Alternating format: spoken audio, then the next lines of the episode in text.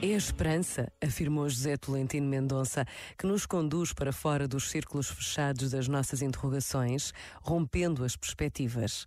Precisamos de abrir janelas que dão para o vasto céu, erguer os olhos para além do que se pode contar, contemplar a imensidão. Todavia, tornamos-nos facilmente calculistas, até à exasperação, tendo a prudência como desculpa. Mas esperar contra toda a esperança não é uma sugestão naive, é levantar os olhos deslumbrados e confiantes.